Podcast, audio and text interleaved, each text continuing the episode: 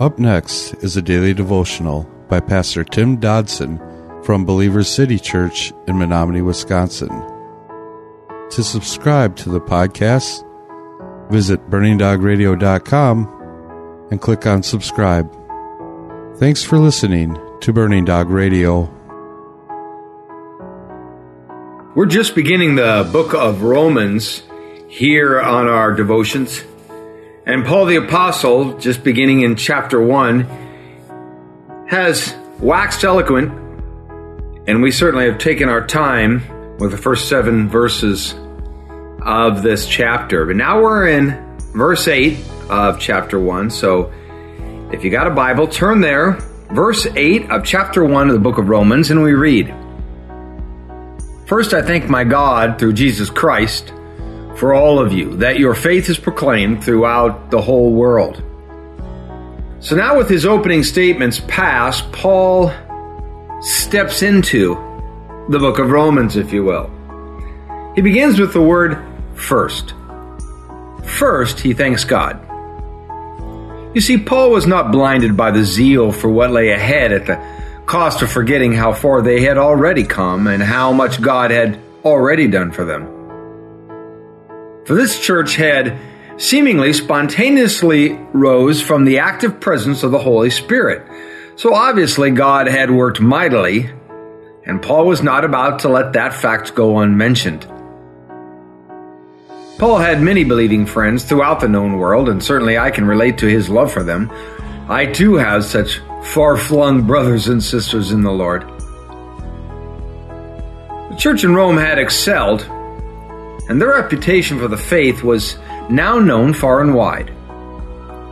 What a testimony of a body of believers. I mean, what could be a grander declaration? What was even more extraordinary was the fact that Rome was one of the leading wicked cities of that day.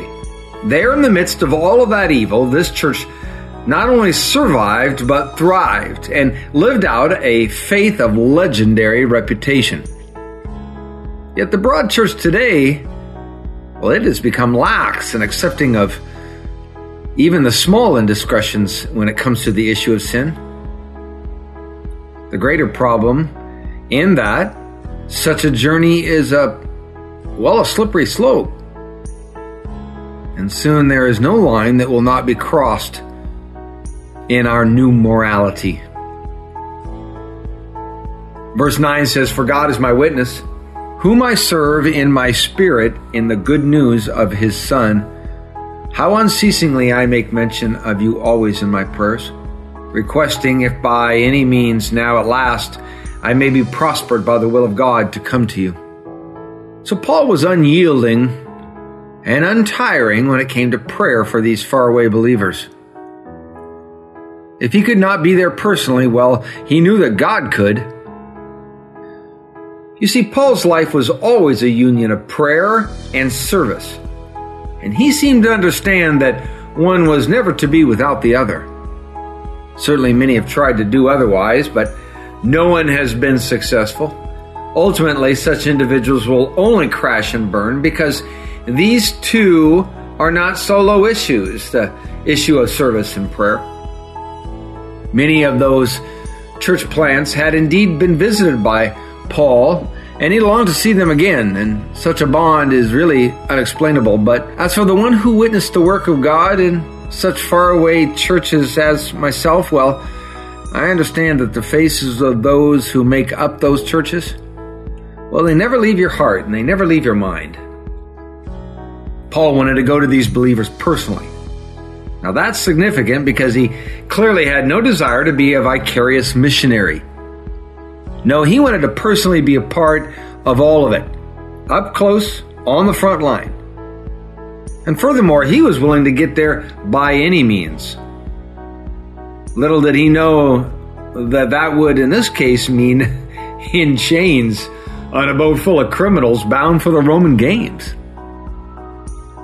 Verse 11 says, For I long to see you that I may impart to you some spiritual gift, to the end that you may be established. That is, that I with you may be encouraged in you, each of us by the other's faith, both yours and mine. Clearly, Paul wanted to be with these folks. He knew he would be blessed by such a meeting, but his heart also wanted to bless them in any way that he could. For a man like Paul, well, there's no greater joy that can be found on this earth. To bless them was his blessing, his purpose on life. He wanted them to be established in the faith.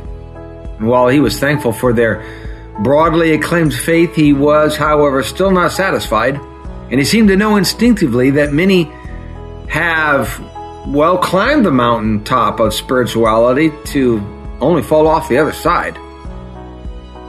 It was not that Paul thought himself better than others to bring this foundational faith to the believers in Rome.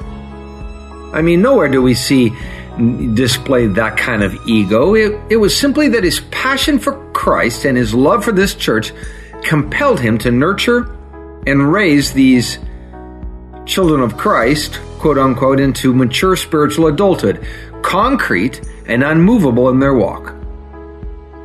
Together they would be encouraged.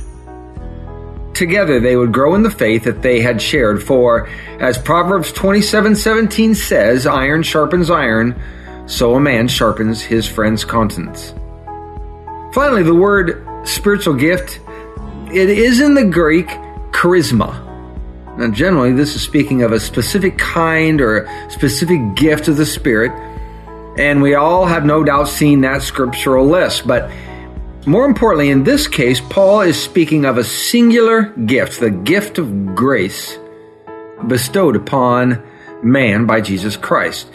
This was the gift, the spiritual gift that Paul longed to bring to this church in Rome. And it would be this gift that established that church in the faith. That was a daily devotional by Pastor Tim Dodson from Believer City Church in Menominee, Wisconsin. For more information on Pastor Tim Dodson or Believer City Church, visit believerstogether.com.